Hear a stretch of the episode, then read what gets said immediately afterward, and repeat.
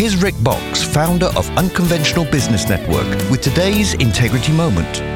God's purpose for each of us is to glorify Him, but for that to happen, God developed a plan and a calling for each of us. Unfortunately, some believe only pastors and missionaries have a calling. The story of Bezalel debunks that idea quickly.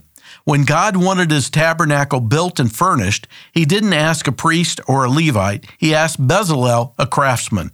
In Exodus 35, Moses proclaimed, See, the Lord is called by name Bezalel, the son of Uri, son of Hur, of the tribe of Judah. And he's filled him with the Spirit of God, with skill, with intelligence, with knowledge, and with all craftsmanship.